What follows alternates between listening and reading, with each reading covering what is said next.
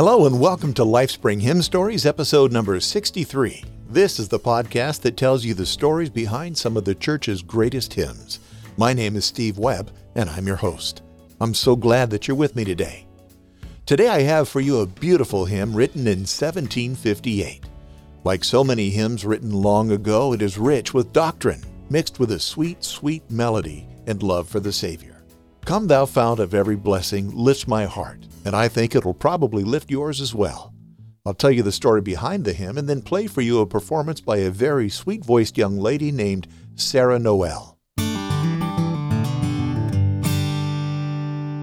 LifeSpring Hymn Stories is brought to you in part by my book, Webb's Easy Bible Names Pronunciation Guide, which does exactly what the title says. You can find it at easy bible names guide dot com. In addition, Lifespring Media dot com, home of the LifeSpring Hymn Stories, is listener-supported. What that means is I will never take outside advertisers because I don't want the message of the gospel to ever be compromised here, which can happen, especially in today's culture, which can be less than friendly to the message of Jesus Christ. If you receive anything of value from this podcast, I'd like to invite you to go to support dot lifespring media dot com and take a look around there. I really do need your support. Thank you very much. Come, Thou Fount of Every Blessing, written by Robert Robinson. Robert Robinson had a tough beginning. His father died when he was young, and his mother, unable to control him, sent him to London to learn barbering. What he learned instead was drinking and gang life. When he was seventeen, he and his friends reportedly visited a fortune teller. Relaxed by alcohol, they laughed as she tried to tell their fortunes. But something about the encounter bothered Robert, and that evening he suggested to his buddies they attend the evangelistic meeting being held by George Whitefield. Whitefield was one of history's greatest preachers, with a voice that was part foghorn and part violin. That night he preached from Matthew three seven, which says, "But when he saw many of the Pharisees and Sadducees coming to his baptism, he said to them, 'Brood of vipers, who warned you to flee from the wrath to come?' Bursting into tears, Whitefield exclaimed, 'Oh, my hearers, the wrath to come, the wrath to come!'" Robert immediately sobered up and sensed Whitefield was preaching directly to him. The preacher's words haunted him for nearly three years, until December tenth, seventeen fifty-five, when he gave his heart to Christ.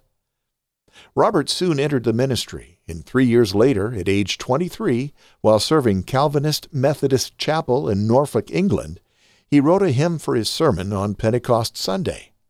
It was a prayer that the Holy Spirit flood into our hearts with his streams of mercy, enabling us to sing God's praises and remain faithful to him. "Come Thou Fount of Every Blessing" has been a favorite of the church since that day.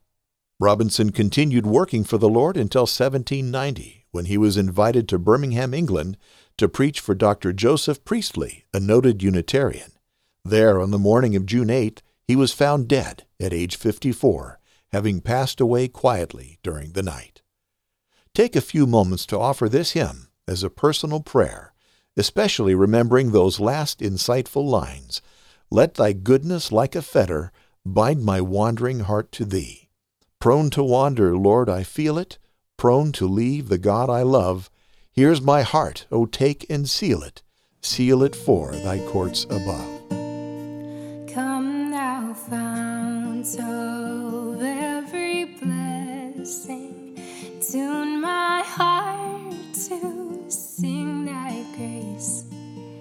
Streams of mercy never ceasing, call for songs of loudest praise. Teach me some melodious sonnet, sung by flaming tongues above. Praise the mount I'm fixed upon it, mount of God's redeeming love.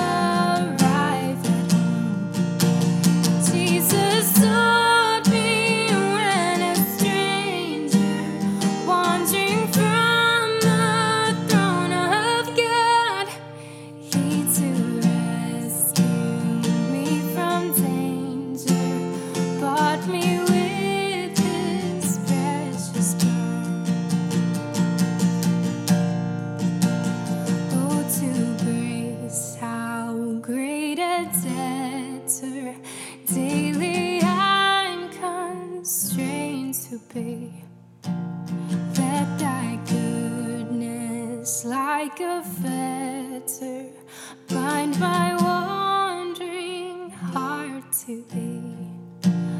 Prone to wander, Lord, I feel it. Prone to leave the God I love. Here's my heart, Lord, take and seal it. Seal it for thy courts above. Here's my heart, Lord, take and seal it. Seal it for thy courts above.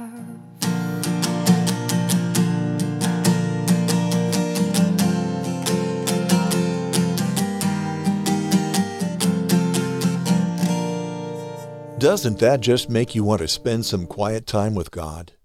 That was Sarah Noel. I'll have links to her YouTube channel and so on on the show notes page at hymn stories dot life spring media dot com. Just find this episode, number sixty-three. As always, I want to thank Pastor Robert J. Morgan for giving his permission to use his books, Then Sings My Soul, Volumes one and two. Check out his books wherever books are sold. If there's a hymn that you'd like to know the background story of, drop me a line at steve at life spring media dot com. I'll do my best to find the story and a version of the hymn that I can play on the show. In the meantime, you would be doing me a great favor if you would write a review at the iTunes Store and the Apple Podcast app, or wherever you get your podcasts, if they have a review section. Also, tell a friend about LifeSpring Hymn Stories. Speaking of where you get your podcasts, if you haven't already, be sure to subscribe to this podcast, and be aware that LifeSpring Hymn Stories is but one of nine shows available at life spring media dot com. If you'd like to know more, you can find this show at hymn stories dot life spring media dot com, along with over twenty-one hundred other podcast episodes at life spring media dot com. And if you have a business that needs a voice, I'd love to talk to you about voicing a video, radio or T V commercial, or whatever sort of project you have in mind. Email me at studio at steve web voiceovers dot com. Thank you so much for listening today. Next time, I'll have a story behind another great old Christian hymn. Until then, may God bless you richly. I'm Steve Webb. Bye.